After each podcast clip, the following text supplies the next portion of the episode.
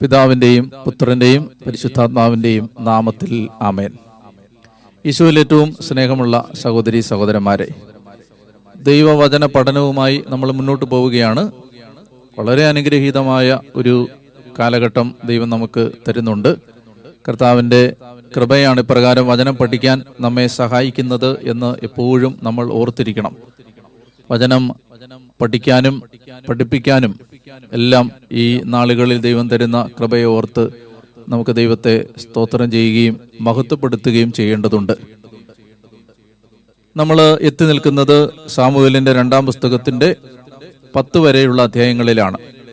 പത്താമത്തെ അധ്യായത്തിൽ നമ്മൾ ഇസ്രായേൽ മുഴുവന്റെയും രാജാവായി. എപ്രകാരമാണ് ദാവീദ് മാറിയത് എന്നതിനെ കുറിച്ച് ഗ്രഹിച്ചു. ഇനി പതിനൊന്ന് മുതൽ അവസാനത്തെ അധ്യായം. അവസാനത്തെ അധ്യായം എന്ന് പറയുന്നത് ഇരുപത്തിനാലാമത്തെ അധ്യായം. ഇരുപത്തിനാല്. പതിനൊന്ന് മുതൽ ഇരുപത്തിനാല് വരെയുള്ള അധ്യായങ്ങൾ നമ്മൾ കാണുന്നത് ദാവീദിന്റെ താഴേക്കുള്ള ഒരു പോക്കാണ്. എന്ന് വെച്ചാൽ ദാവീദ് ഇത്രയും നാൾ ദാവീദിന്റെ ജീവിതത്തിന്റെ ഗ്രാഫ് ഉയരുകയായിരുന്നു. ഇത്രയും നാൾ ദാവീദ് ജീവിതത്തിൽ മുന്നോട്ട് പോവുകയായിരുന്നു. എന്ന് വെച്ചാൽ ഞാൻ ഉദ്ദേശിക്കുന്നത് എന്താണെന്ന് നിങ്ങൾക്ക് മനസ്സിലാകും എന്ന് ഞാൻ കരുതുകയാണ്. അതായത് ദാവീദിന്റെ ജീവിതം ഒരു എളിയ തുടക്കത്തിൽ നിന്ന് ഒരു ഇസ്രായേലിലെ സാധാരണ കുടുംബത്തിൽ ജനിച്ച ചെറുപ്പക്കാരന് സങ്കല്പിക്കാൻ കഴിയാവുന്നതിന്റെ അപ്പുറത്തുള്ള ഒരു വളർച്ചയിലേക്ക് എത്തുന്നത് നമ്മൾ കാണുകയാണ്. അപ്പൊ ഇടയ ബാലനായിരുന്നു. ആടുകളെ മേയിച്ച് കാട്ടിൽ വനാന്തരങ്ങളിൽ മരുപ്രദേശങ്ങളിലെല്ലാം നടന്ന ആളാണ്. അദ്ദേഹമാണ് പെട്ടെന്നൊരു സുപ്രഭാതത്തിൽ സാമുവേലിന്റെ കരങ്ങളാൽ അഭിഷേകം ചെയ്യപ്പെട്ടത്. പിന്നീട് അവിടെ നിന്ന് സാവൂളിന്റെ കൊട്ടാരത്തിലേക്ക് എത്തിയത് ആ യാത്ര നമുക്കറിയാം. ഒരു കിന്നരം വായിക്കുന്ന ഗായകനായി പിന്നീട് ദാവീദിന്റെ സാവൂളിന്റെ ആയുധവാഹകനായി പിന്നീട് സാവൂളിന്റെ സൈന്യാധിപനായി. നമുക്കറിയാം അതിനുശേഷം ഗുലിയാത്തിനെ വധിച്ച് ഒക്കെ കഴിയുമ്പോൾ ജനത്തിന് സ്വീകാര്യനായി മാറി. അവിടെ നിന്ന് ദൈവത്തിന്റെ കരുണ മൂലം രാജസ്ഥാനത്തേക്ക് ഉയർത്തപ്പെട്ടു. അങ്ങനെ യൂതാദേശത്തിന്റെ മാത്രമല്ല ഇസ്രായേൽ മുഴുവന്റെയും രാജാവായി ദാവീദ് മാറുകയാണ്. അപ്പൊ അങ്ങനെ പടിപടിയായി ഒരു വളർച്ചയായിരുന്നു. നമ്മൾ സാമൂഹലിന്റെ ഒന്നാം പുസ്തകത്തിൽ നിന്ന് നമ്മൾ ഇവിടേക്ക് വരുമ്പോ ഈ ഒരു അധ്യായത്തിലേക്ക് എത്തുമ്പോ ഇവിടെ വരെ രണ്ട് സാമുവേൽ പത്താമത്തെ അധ്യായം വരെ നമ്മൾ കാണുന്നത് പടിപടിയായി വളർന്നു വന്ന ഒരു ചെറുപ്പക്കാരൻ. ദൈവത്തിന്റെ കരുണ കൊണ്ട് വളർന്ന ഒരു ചെറുപ്പക്കാരൻ. ഇനി നമ്മൾ പന്ത്രണ്ടാം അധ്യായത്തിലേക്ക് എത്തുമ്പോൾ ദൈവം അത് അനുസ്മരിപ്പിക്കുന്നുമുണ്ട്. ഞാൻ എങ്ങനെയാണ് നിന്നെ ഇവിടം വരെ വളർത്തി എത്തിച്ചത് ഇവിടം വരെ എത്താൻ സഹായിച്ചത്? ഇതെല്ലാം ദൈവം ഓർമ്മിപ്പിക്കുന്നുമുണ്ട്. എന്റെ പ്രിയപ്പെട്ട സഹോദരങ്ങളെ അങ്ങനെ ഒരു മനുഷ്യന് സങ്കല്പിക്കാൻ പറ്റുന്ന വളർച്ചയുടെ ഉത്തുംഗ ശൃംഗങ്ങളിലെത്തിയ ഒരു മനുഷ്യൻ അങ്ങ് താഴ്ചയുടെ അഗാധഗർത്തങ്ങളിലേക്ക് നിബദിക്കുന്ന ഒരു ചരിത്രം ഈ പതിനൊന്നാം അധ്യായം മുതൽ നമ്മൾ വായിക്കുകയാണ്. ഇനി ഇത് നമ്മൾ മനസ്സിലാക്കേണ്ടത് ഇത് ഇസ്രായേൽ ജനതയുടെ ചരിത്രവുമായി മാറി. ഇതൊരു വ്യക്തിയുടെ താഴേക്കുള്ള പോക്ക് മാത്രമായിരുന്നില്ല. മറിച്ച് ഇസ്രായേൽ എന്ന ജനത ഈ കഴിഞ്ഞ ആയിരത്തി അഞ്ഞൂറ് വർഷം കൊണ്ട് നേടിയെടുത്തതെല്ലാം കഴിഞ്ഞ ആയിരം വർഷം കൊണ്ട് നേടിയെടുത്തതെല്ലാം. നഷ്ടപ്പെടുത്തി കളയാൻ താഴേക്കൊരു യാത്ര പോകുന്നുണ്ട്. പരാജയത്തിലേക്ക് ഒരു യാത്ര പോകുന്നുണ്ട്. സത്യത്തിൽ അതിന്റെ ഒരു തുടക്കം ഇവിടെ നിന്നാണ്. ദാവീദിന്റെ പരാജയത്തിൽ നിന്നാണ്. അപ്പൊ ഇതുവരെയുള്ള ചരിത്രം ഒന്ന് നമുക്കൊന്ന് ഓടിച്ചു നോക്കിയാൽ അബ്രഹാമിനെ ദൈവം വിളിക്കുന്നത് മുതൽ ഒരായിരം വർഷത്തെ ചരിത്രമുണ്ട് ദാവീദ് വരെ. അബ്രഹാമിനെ വിളിച്ചു അദ്ദേഹത്തിന്റെ സന്തതി പരമ്പരകൾ ദൈവം വാഗ്ദാനം ചെയ്ത ആ ദേശം അവകാശപ്പെടുത്താൻ ഏതാണ്ട് അഞ്ഞൂറോളം വർഷങ്ങൾ എടുത്തു. അബ്രഹാം വിളി കേട്ടതിന്റെ ശേഷം ഒരു അഞ്ചു നൂറ്റാണ്ടുകൾ കഴിഞ്ഞിട്ടാണ് നമ്മൾ കാണുന്നത് ഈ ദേശം ജനം കൈവശപ്പെടുത്തുന്നത്. പിന്നീട് നമ്മൾ ദാവീദ് വരെയുള്ള ആ കാലം പരിശോധിക്കുമ്പോൾ ഒരായിരം വർഷം ദാവീദ് ഇസ്രായേലിന് മുഴുവൻ രാജാവാകുമ്പോൾ ആയിരം വർഷം എടുത്തു. ഈ വാഗ്ദാന പൂർത്തീകരണത്തിന് എത്ര വർഷം എടുത്തു? ആയിരം വർഷം എടുത്തു. അങ്ങനെ ആയിരം കൊല്ലം കൊണ്ട് നേടിയെടുത്തതെല്ലാം. അവർക്കിപ്പോ എന്തെല്ലാം ഉണ്ടായി? ഇപ്പൊ അവർക്ക് സ്വന്തമായിട്ടൊരു ദേശം ഉണ്ടായി ഇപ്പൊ അവർക്ക് ഒരു രാജാവുണ്ടായി.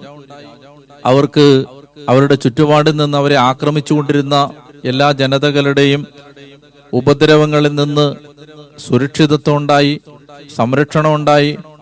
പിന്നെ ഒരു ജനവിഭാഗത്തിന് ആവശ്യമായ എല്ലാ വികസന പ്രവർത്തനങ്ങളും ദാവീദിന്റെ കാലത്ത് നടന്നു. രാജ്യത്തിന്റെ അതിർത്തികൾ വിശാലമായി. അങ്ങനെ എല്ലാ അർത്ഥത്തിലും സുരക്ഷിതമായ ഒരു ദേശമായി ഒരു രാജ്യമായി അവർ മാറി ഈ ആയിരം വർഷം കൊണ്ട്. എന്നാൽ ഇനി നമ്മൾ കാണാൻ പോകുന്നത് അടുത്തൊരു അഞ്ഞൂറ് വർഷം കൊണ്ട് അവർ നേടിയെടുത്തതെല്ലാം അവർ നഷ്ടപ്പെടുത്താൻ പോവുകയാണ്. രാജ്യം മാത്രമല്ല അവർക്ക് കിട്ടിയത് ഇനി ദാവീദിന്റെ കാലത്ത് തന്നെ ദാവീദ് ദേവാലയം പണിയാനുള്ള ഒരുക്കങ്ങളെല്ലാം നടത്തിയിരുന്നു. അതിനുശേഷം ദാവീദിന്റെ മരണം മരണത്തിന് ശേഷം ദാവീദിന്റെ പുത്രനായ സോളമൻ ദേവാലയം പണി കഴിപ്പിച്ചു. അപ്പോൾ അവർക്ക് ദേവാലയം ഉണ്ടായി അപ്പൊ രാജ്യം ഉണ്ടായി രാജാവുണ്ടായി ദേവാലയം ഉണ്ടായി അങ്ങനെ എല്ലാ അർത്ഥത്തിലും അവർ ദൈവത്തിന്റെ അനുഗ്രഹങ്ങളെല്ലാം സ്വീകരിച്ചു. ഇനിയുള്ള അടുത്ത ഒരു അഞ്ഞൂറ് വർഷം നമ്മൾ ഇനി രാജാക്കന്മാരുടെ പുസ്തകം പഠിക്കാനായിട്ട് ദൈവം അനുവദിച്ചാൽ ആ ഒരു കാലഘട്ടത്തിൽ നമ്മൾ കാണുന്ന ഒരു അഞ്ഞൂറ് വർഷത്തെ ചരിത്രമാണ്. ആ അഞ്ഞൂറ് വർഷത്തെ സോളമൻ മുതൽ യഹോയാക്കിം വരെയുള്ള ഒരു അഞ്ഞൂറ് വർഷത്തെ ചരിത്രത്തിൽ നമ്മൾ കാണുന്നത് നേടിയെടുത്തത് മുഴുവൻ നഷ്ടപ്പെടുത്തിയ ഒരു ജനതയെ ആണ്. അപ്പൊ അതെല്ലാം ആരംഭിക്കുന്നത് സത്യത്തിൽ ഇവിടെ നിന്നാണ് എന്നാണ് ഞാൻ പറയാൻ ഉദ്ദേശിക്കുന്നത്. ഒരു വ്യക്തിയുടെ പരാജയം ആ വ്യക്തിയുടെ പരാജയം മാത്രമല്ല. ഒരു വ്യക്തി പരാജയപ്പെടുമ്പോൾ ചുറ്റും നിൽക്കുന്ന അല്ലെങ്കിൽ കൂടെ നിൽക്കുന്ന എല്ലാവരും പരാജയപ്പെടുകയാണ്. ഒരാൾ വീഴുമ്പോ ഒരുപാട് പേര് വീഴുന്നുണ്ട്. ഒരാൾ താഴുമ്പോ ഒരുപാട് പേര് താഴുന്നുണ്ട്. ഒരാൾ ഒറ്റയ്ക്കല്ല വളരുകയോ പരാജയപ്പെടുകയോ ചെയ്യുന്നത്. ഒരാൾ ഒറ്റയ്ക്കല്ല അഭിവൃദ്ധി പ്രാപിക്കുകയോ പരാജയത്തിന്റെ അധോഗതിയിലേക്ക് വീഴുകയോ ചെയ്യുന്നത്. മറിച്ച് നമ്മൾ ഒരു കൂട്ടം ആളുകളെ കൂടെ കൊണ്ടുപോകുന്നുണ്ട്. അതുകൊണ്ട് അത് സ്വർഗത്തിലേക്കുള്ള യാത്രയാണെങ്കിലും നരകത്തിലേക്കുള്ള യാത്രയാണെങ്കിലും നമ്മൾ ഒറ്റയ്ക്കല്ല പോകുന്നത് എന്ന് ഓർക്കുന്നത് നല്ലതാണ്. അപ്പോൾ ഒരു വ്യക്തി എന്ന നിലയിൽ ഒരാളുടെ ആത്മീയ അഭിവൃദ്ധി അനേകരുടെ ആത്മീയ പുരോഗതിക്ക് കാരണമാകും. ഒറ്റയ്ക്കല്ല നമ്മൾ പരമപദം പോകുന്നത് ദൈവിക പുണ്യങ്ങളിൽ വളരുന്നത് ഒറ്റയ്ക്കല്ല. ഒരു വ്യക്തി ഉദാഹരണങ്ങൾ എത്ര വേണമെങ്കിലും പറയാം. ഒരു വ്യക്തി ആത്മീയമായി വളർന്നപ്പോൾ എത്ര കോടി മനുഷ്യരാണ് ആത്മീയമായി വളർന്നത്. ഒരു വ്യക്തി പാപത്തിലേക്ക് കുപ്പുകുത്തിയപ്പോൾ എത്ര പേരുടെ വിശ്വാസമാണ് ക്ഷയിച്ചത്.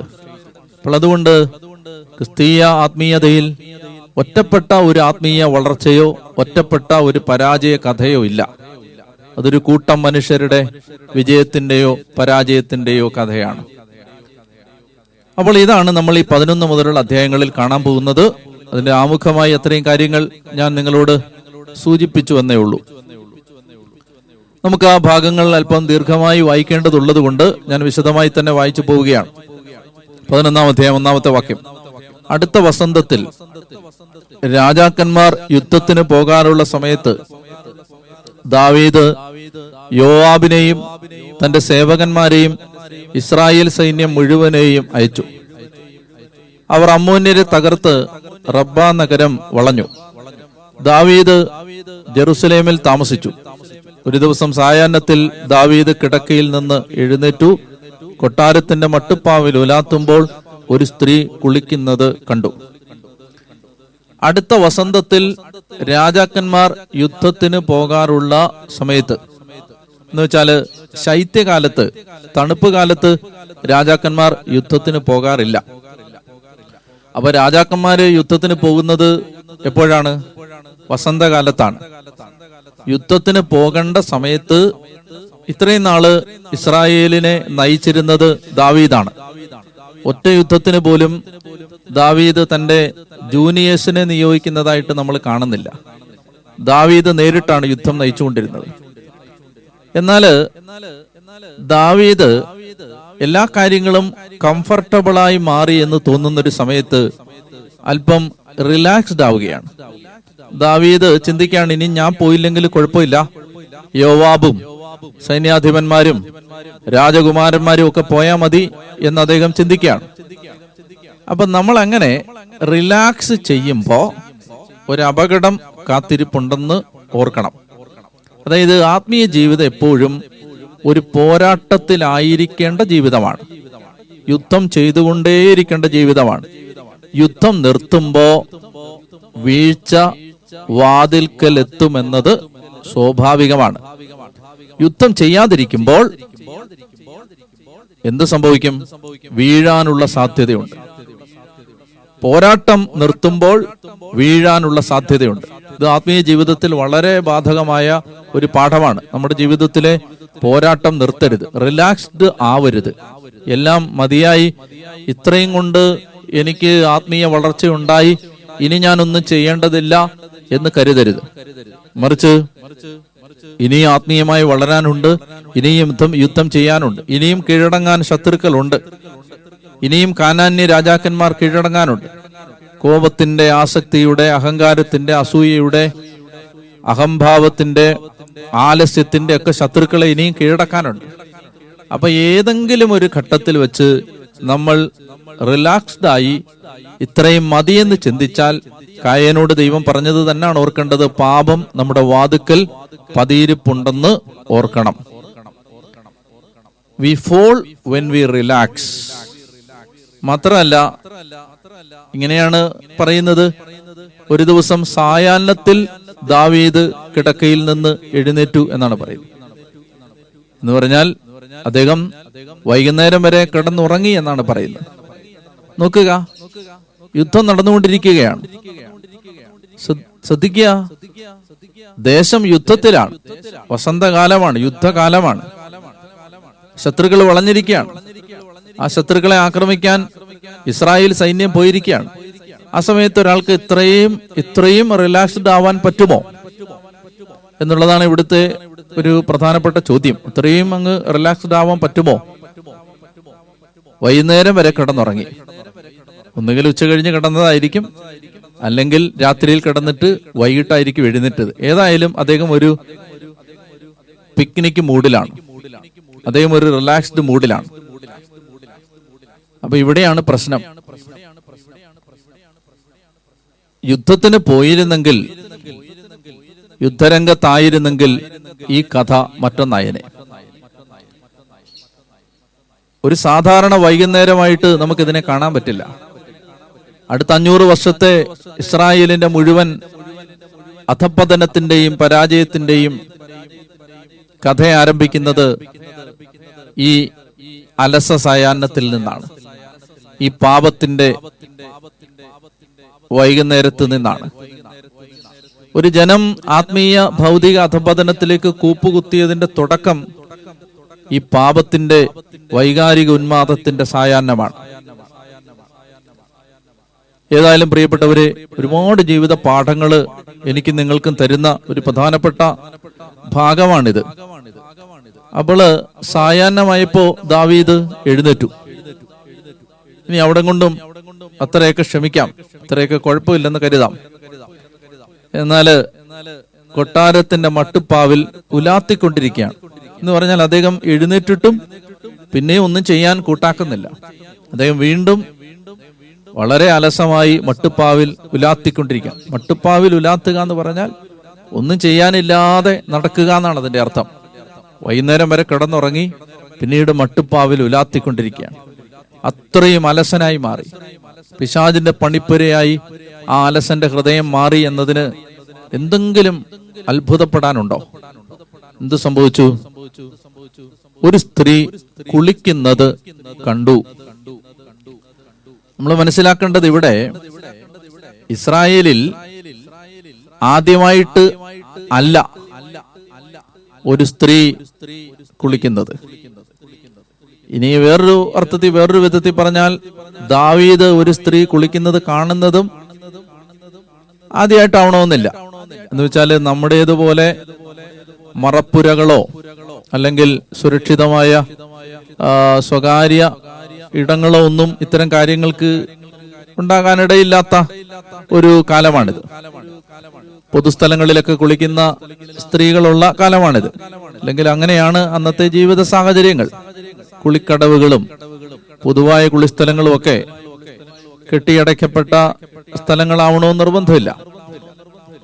മാത്രമല്ല ഇതൊക്കെ ജീവിതത്തിലെ സാധാരണ കാര്യങ്ങളാണ്. ഒരു സ്ത്രീ കുളിക്കുന്നത് ഇസ്രായേലിലെ ഏറ്റവും അസ്വാഭാവികമോ അസാധാരണമോ ആയ കാര്യമൊന്നുമല്ല.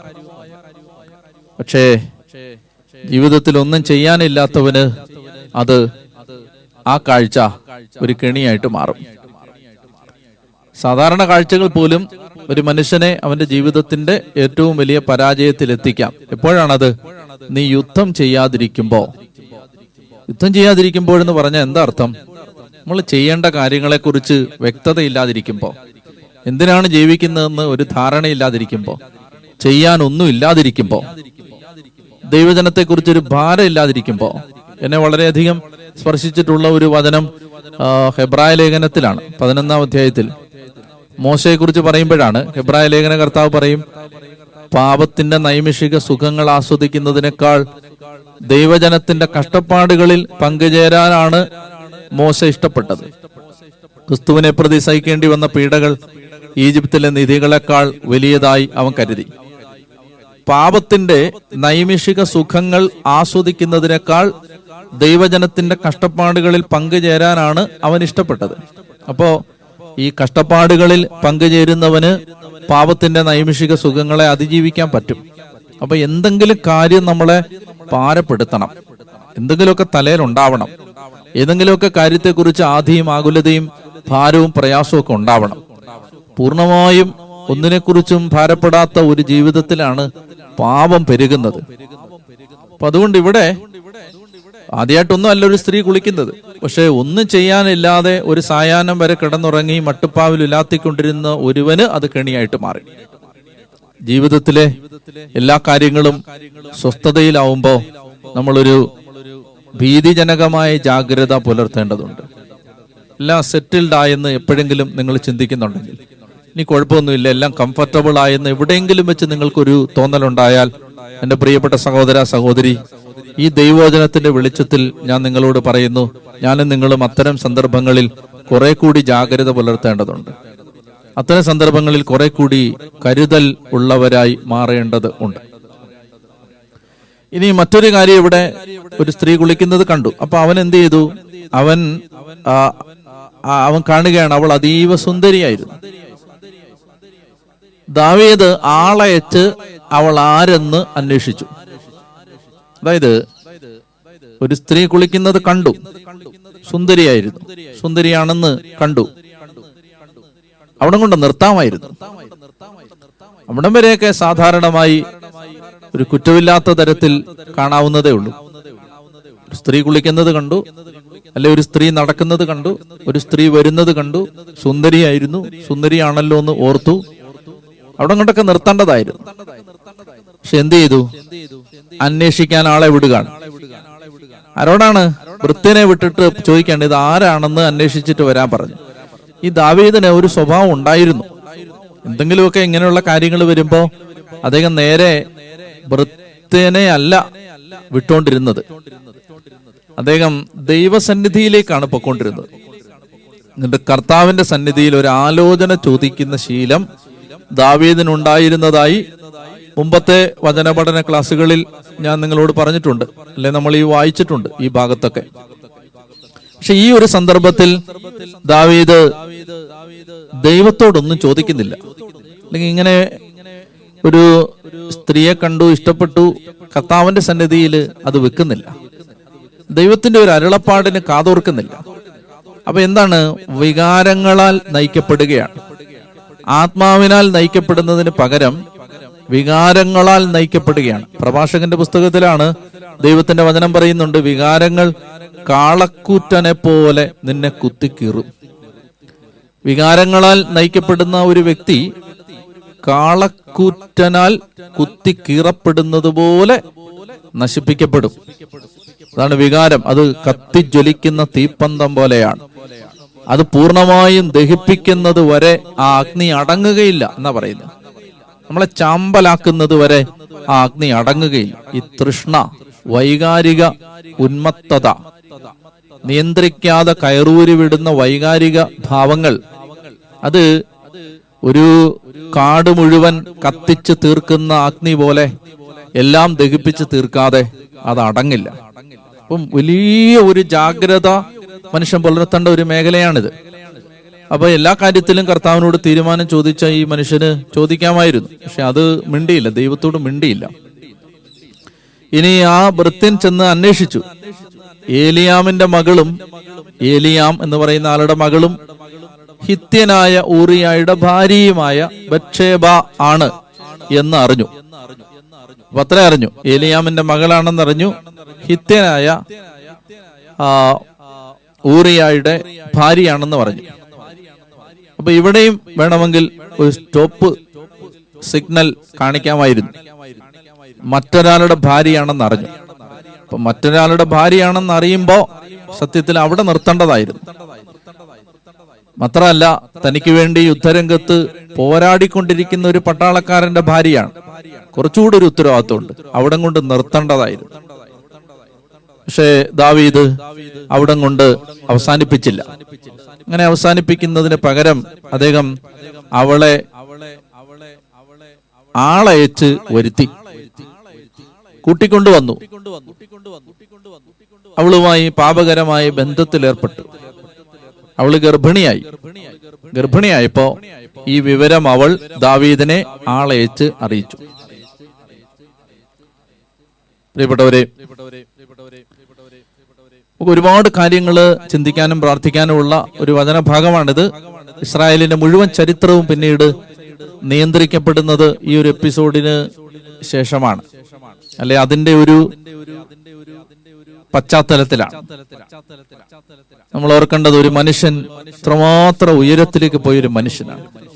ഇത്രമാത്രം ഉയർന്ന നിലയിൽ ഒരു ഉജ്ജ്വല താരകം പോലെ ആ ഉയർന്ന ആകാശത്ത് പ്രകാശം പരത്തി നിന്ന ആ ഉജ്ജ്വല നക്ഷത്രം. ഒരു കരിക്കട്ടയായിട്ട് മാറുന്നത് സ്വന്തം വികാരങ്ങളെ നിയന്ത്രിക്കാതിരിക്കുന്ന ഒരു സമയത്താണ് എനിക്ക് നിങ്ങൾക്ക് ഒരു പാഠമാവണം. നമ്മുടെ സാധാരണ മനുഷ്യന് എല്ലാ തരത്തിലുള്ള വികാരങ്ങളും ഉണ്ട്. പക്ഷേ ദൈവവചനവും പ്രാർത്ഥനയും കൃപാ പൂർണതയിലുള്ളൊരു ജീവിതവും കൊണ്ട് നമ്മുടെ സഹജഭാവങ്ങളെ വൈകാരിക ആശകളെ നിയന്ത്രിക്കാനുള്ള ഒരു കൃപയ്ക്ക് വേണ്ടി പ്രാർത്ഥിക്കണം. കാരണം കയറൂലി വിടുന്ന ആ വികാരങ്ങൾ നമ്മുടെ ജീവിതത്തെ അപ്പാടെ നശിപ്പിക്കാൻ സാധ്യതയുണ്ട്. എന്നെ കേട്ടുകൊണ്ടിരിക്കുന്ന പ്രിയപ്പെട്ട സഹോദരങ്ങളെ നമ്മുടെ ജീവിതത്തിൽ ഇത്തരമൊരു മേഖലയിൽ നിങ്ങൾ ആരെങ്കിലും പ്രയാസപ്പെടുകയോ വിഷമിക്കുകയോ ചെയ്യുന്നുണ്ടെങ്കിൽ ഈ ദാവീദിന്റെ ജീവിതം വളരെ ശ്രദ്ധിച്ച് പഠിക്കുന്നത് നമ്മളെ കുറച്ചുകൂടെ കരുതലുള്ളവരായിട്ട് ജീവിക്കാൻ സഹായിക്കും. നമ്മുടെ ജീവിതത്തിന് കുറെ കൂടി ഒരു ജാഗ്രത അത് തരും. പ്രത്യേകിച്ച് ഈ ജഡികമായ ആ ആസക്തികൾ. അത് എപ്രകാരമാണ് ജീവിതത്തെ നശിപ്പിക്കുന്നത് എന്ന് നമ്മൾ വചനത്തിൽ ഇഷ്ടം പോലെ പലതവണ അത് കാണുന്നുണ്ട്. പ്രഭാഷകന്റെ പുസ്തകം നിങ്ങൾ ഈ വിഷയത്തിൽ ഒരു പ്രാർത്ഥന ആവശ്യമുണ്ടെന്ന് തോന്നിയാൽ വായിക്കാവുന്ന ഒരു ഭാഗമാണ് പ്രഭാഷകന്റെ പുസ്തകം ഇരുപത്തിമൂന്നാമത്തെ അധ്യായം.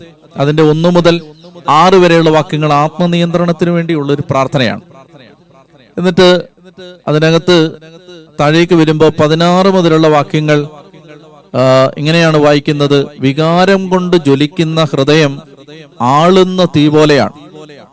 ജീവിതം പൂർണമായി ദഹിപ്പിക്കുന്നത് വരെ അത് അടങ്ങുകയില്ല. ഭോഗാസക്തിക്ക് അടിമപ്പെടുന്നവൻ അഗ്നി ദഹിപ്പിക്കുന്നത് വരെ അതിൽ നിന്ന് സ്വതന്ത്രനാവുകയില്ല. വ്യഭിചാരിക്ക് എല്ലാ അപ്പവും മധുരിക്കുന്നു. മരണം വരെ അവൻ പിന്മാറില്ല. വിവാഹ ഉടമ്പടി ലംഘിക്കുന്നവൻ ആത്മഗതം ചെയ്യുന്നു. ആരാണ് എന്നെ കാണുക? ഇരുട്ട് എനിക്ക് മറയാണ്. ഭിത്തികൾ എന്നെ ഒളിപ്പിക്കുന്നു. ആരും എന്നെ കാണുന്നില്ല. ഞാൻ എന്തിനു പേടിക്കണം? അത്യുന്നതൻ എന്റെ പാപങ്ങൾ പരിഗണിക്കില്ല. മനുഷ്യനെ മാത്രമേ അവൻ ഭയപ്പെടുന്നുള്ളൂ. കർത്താവിന്റെ കണ്ണുകൾ സൂര്യനേക്കാൾ പതിനായിരം മടങ്ങ് പ്രകാശമുള്ളതാണെന്ന് അവൻ അറിയുന്നില്ല. അവിടുന്ന് മനുഷ്യന്റെ എല്ലാ മാർഗങ്ങളും നിരീക്ഷിക്കുകയും നിഗൂഢ സ്ഥലങ്ങൾ കണ്ടുപിടിക്കുകയും ചെയ്യുന്നു. എന്നിട്ട് പറയുകയാണ് ഇരുപത്തിയൊന്നാമത്തെ വാക്ക് ഈ മനുഷ്യൻ നഗരവീഥികളിൽ വെച്ച് ശിക്ഷിക്കപ്പെടും. ഒട്ടും പ്രതീക്ഷിക്കാത്തിടത്ത് വെച്ച് പിടിക്കപ്പെടുകയും ചെയ്യും. ഭർത്താവിനെ ഉപേക്ഷിച്ച് അന്യയിൽ നിന്ന് അവന് അവകാശി നൽകുന്ന സ്ത്രീയും അങ്ങനെ തന്നെ. അങ്ങനെ പ്രഭാഷകൻ ഇരുപത്തിമൂന്ന് ഈ സന്ദർഭത്തിൽ വായിക്കുന്നത് നല്ലതാണ്. പ്രിയപ്പെട്ടവരെ നമുക്ക് ഹൃദയം തുറന്ന് കർത്താവിനോട് പ്രാർത്ഥിക്കാൻ ദൈവമേ ഈ ഒരു മേഖലയിൽ ഭാരപ്പെടുന്ന ഒരു വ്യക്തിയാണ് ഞാനെങ്കിൽ കർത്താവെ ഈ സമയത്ത് എനിക്കൊരു കൃപ തരണമേ. കർത്താവിന്റെ കൃപയില്ലാതെ ഒരിക്കലും നമുക്ക് ഈ ജഡിക പാപത്തിന്റെ മേലോ വൈകാരിക ആസക്തികളുടെ മേലോ വിജയം നേടാൻ പറ്റില്ല. അപ്പോൾ അതുകൊണ്ട് ഈ സമയത്ത് പ്രാർത്ഥിക്കാൻ ദൈവമേ ജഡിക പാപത്തിൽ നിന്ന് ജഡികാസക്തിയിൽ നിന്ന് എനിക്കൊരു വിമോചനം തരണമേ എന്ന് ആത്മാർത്ഥമായിട്ട് ഒന്ന് ആഗ്രഹിച്ച് പ്രാർത്ഥിക്കാം. കർത്താവെ ഞങ്ങൾ ഈ കേട്ട വചനം ഞങ്ങളുടെ ജീവിതത്തിൽ വലിയൊരു മാറ്റം ഉണ്ടാക്കാൻ ഇടയാക്കണമേ ഞങ്ങൾ ദാവീദിനെ പോലെ എല്ലാ അർത്ഥത്തിലും അനുഗ്രഹിക്കപ്പെട്ടവരാണ്. ഞങ്ങളുടെ തെറ്റായ തീരുമാനങ്ങളോ ഞങ്ങളുടെ ജീവിതത്തിലെ ഞങ്ങൾ ഏറ്റെടുക്കുന്ന ഏതെങ്കിലും തെറ്റായ പ്രവൃത്തികളോ മൂലം കർത്താവെ ഞങ്ങൾ ഞങ്ങളുടെ ജീവിതത്തിൽ നശിച്ചു പോകാൻ പരാജയപ്പെട്ടു പോകാൻ ഇടയാകരുതെന്ന് പ്രാർത്ഥിക്കുകയാണ്. ദൈവം നിങ്ങളെല്ലാം അനുഗ്രഹിക്കട്ടെ എന്ന് ഞാൻ പ്രാർത്ഥിക്കുന്നു. പിതാവിന്റെയും പുത്രന്റെയും പരിശുദ്ധാത്മാവിന്റെയും നാമത്തിൽ ആമേൻ.